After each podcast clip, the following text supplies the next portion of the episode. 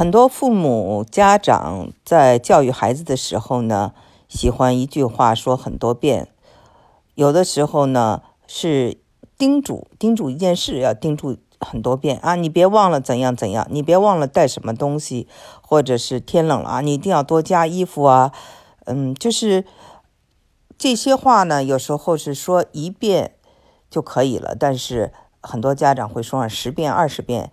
又引起了一些反弹，这种反弹呢，其实呢，就是跟人的心理啊，逆反心理有很强的关系。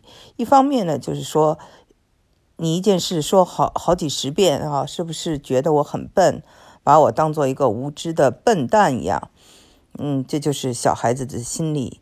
还有一种呢，就是说，你说那么多遍，那就是你想强加你的意志啊，强迫你的。呃，这个意志让我接受。那么父母呢，总是以“我是为你好”的名义。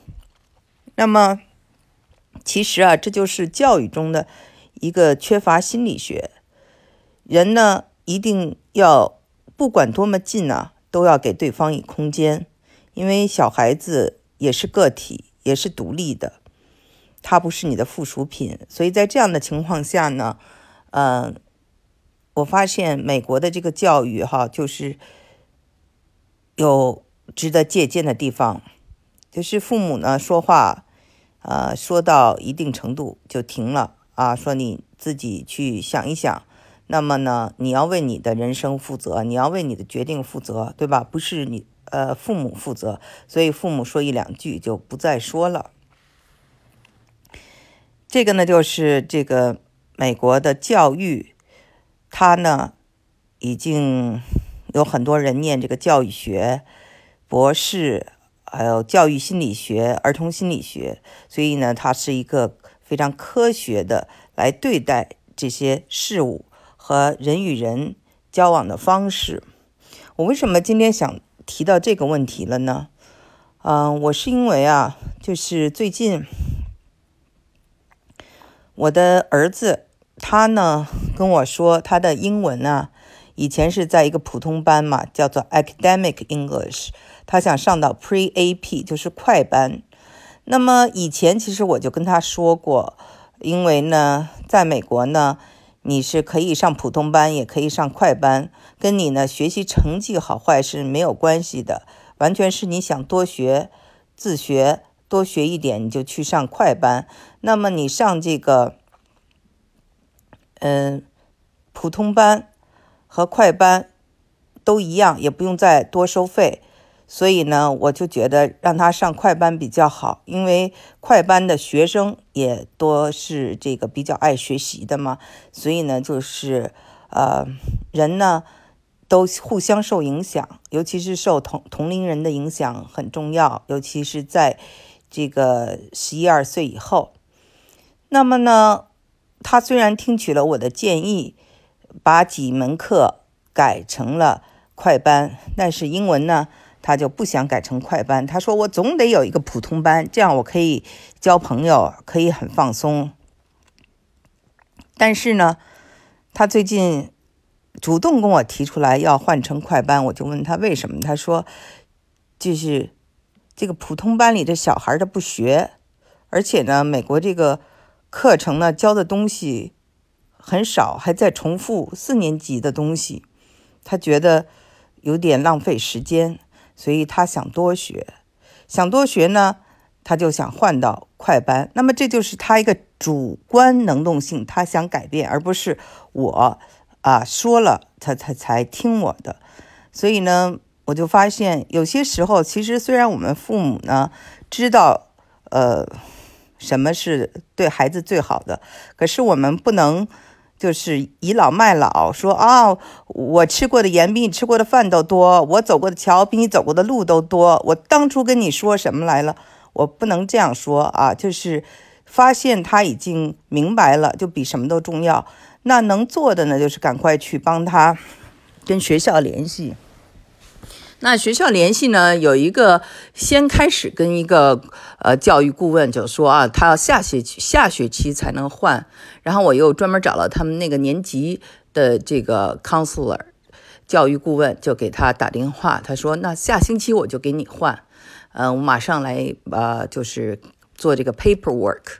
所以呢，还好，就是他这个体系里呢有一个纠错的过程，就是允许小孩啊选择的时候做出错错误的选择，然后呢，他允许孩子不断的做出新的选择，这点呢我也非常欣赏。那么。”我的儿子就顺顺利的在这个上一个呃礼拜就英文就转到了快班，呃，那么我接着再想讲哈，就是最近有一位朋友呢，他们呢要从休斯顿搬到加州的尔湾，大家知道尔湾是中国人非常喜欢的一个城市，在城县啊，城县也是非常富裕的一个县呃，加州很富裕的一个县。呃，那么那里的房子，呃，也是非常的贵了。嗯，这个父母呢，主要是考虑到孩子在那边呢，他会见的世面更多。呃，这个父母呢，是一一对越南人啊，他们在越南呢也是富裕的家庭。呃，这些年呢，越南就是呃也是两极分化。我们看到之前越南有。呃，这个偷渡到呃英国惨死的一些偷渡客，但是呢，他们的这个父母呢，呃，我我认识的这个小孩的父母呢，他们是越南的富裕阶层。他们说，回归到他们的国家呢，他们那些亲戚的孩子们都是在私立学校上学，呃，那比他们的小孩呢，就是受到更好的教育，也学得更多。在这样的情况下呢，他们就决定。搬离休斯顿去耳湾，如果耳湾的效果还不好呢，他们就会搬回呃这个呃越南去上越南的美国学校，或者是美呃这个私立学校，这是他们的一个思路。呃，总而言之，言而总之呢，都是本着这个近朱者赤，近墨者黑，就是呃通过我的老大的这个他的。经历也是说，你跟谁在一起，受谁的影响，嗯，其实很重要。那么相对来说呢，我们德州是一个农业州了，所以。说好听点呢，就是这里的孩子比较朴实；呃，说不好听点呢，可能就是比起北京啊一些大城市的小孩呢，他见的世面会少一些。那么呢，他就懂事就没有那么懂事，可能有很多的孩子，嗯，他的这个还是处在这种嗯，就是懵懂状态，所以他不爱学习，或者或者是这种比较懒的小孩子也比较。多，那在这样的情况下呢，就是呃，同样的比较哈，我因为我的这个儿子在北京也上过啊，呃，小学，呃，虽然时间不长，但是呢，呃，那边的同学呢，他就觉得非常的成熟，非常有思想，嗯，也非常的见过世面，呃。大家在一起，共同话题就特别多啊！很多小朋友啊，都去过南极、北极，而且呢，就是呃，比如说有些啊，这个世界的这个世界的这种比赛，比如说机器人大赛，都可以看到他们呃以前北京的同学的这个身影。那么包括呃建国七十周年这样很大的。活动也有他们同学的身影，所以呢，呃，当然了，我们是说北京呢是呃整个中国的一个精英聚集的聚集的地方，那呢小孩子们所享有的资源也很好，而德州休斯顿地区只是德州在美国来说是一个非常普通的一个地方，没有什么特色，也没有什么就是呃很多的资源，嗯，集中的一个地方。所以这样呢，比呢是，呃，肯定是呃北京的学生会，呃，他的生源会好一些了。但是同时呢，我倒是发现啊，就是我们做来，呃，做这种比较，就是想给很多的父母解答一些问题嘛。就是也许这边的小孩子，呃，不是像在美国的私立学校那么的精英，或者是在一些呃非常好的中学里，呃非常的精英，但是他的教育理念是一样的。我们这边呢，他的这个校区啊还是很好的，是在公立学校里算非常好的，是分数呢也是十分。嗯，但是呢，就是这种。理念和这种教育的东西，你会不会利用它？你能从它从中呢有多少受益？这个呢，就是看每一个孩子，呃，相差的可以非非常的远。因为美国的公立学校，它所要求的都是一些最基本的，他对你的要求都是让你做一个好公民，让你有一个该有的教育。他不会，呃，就是。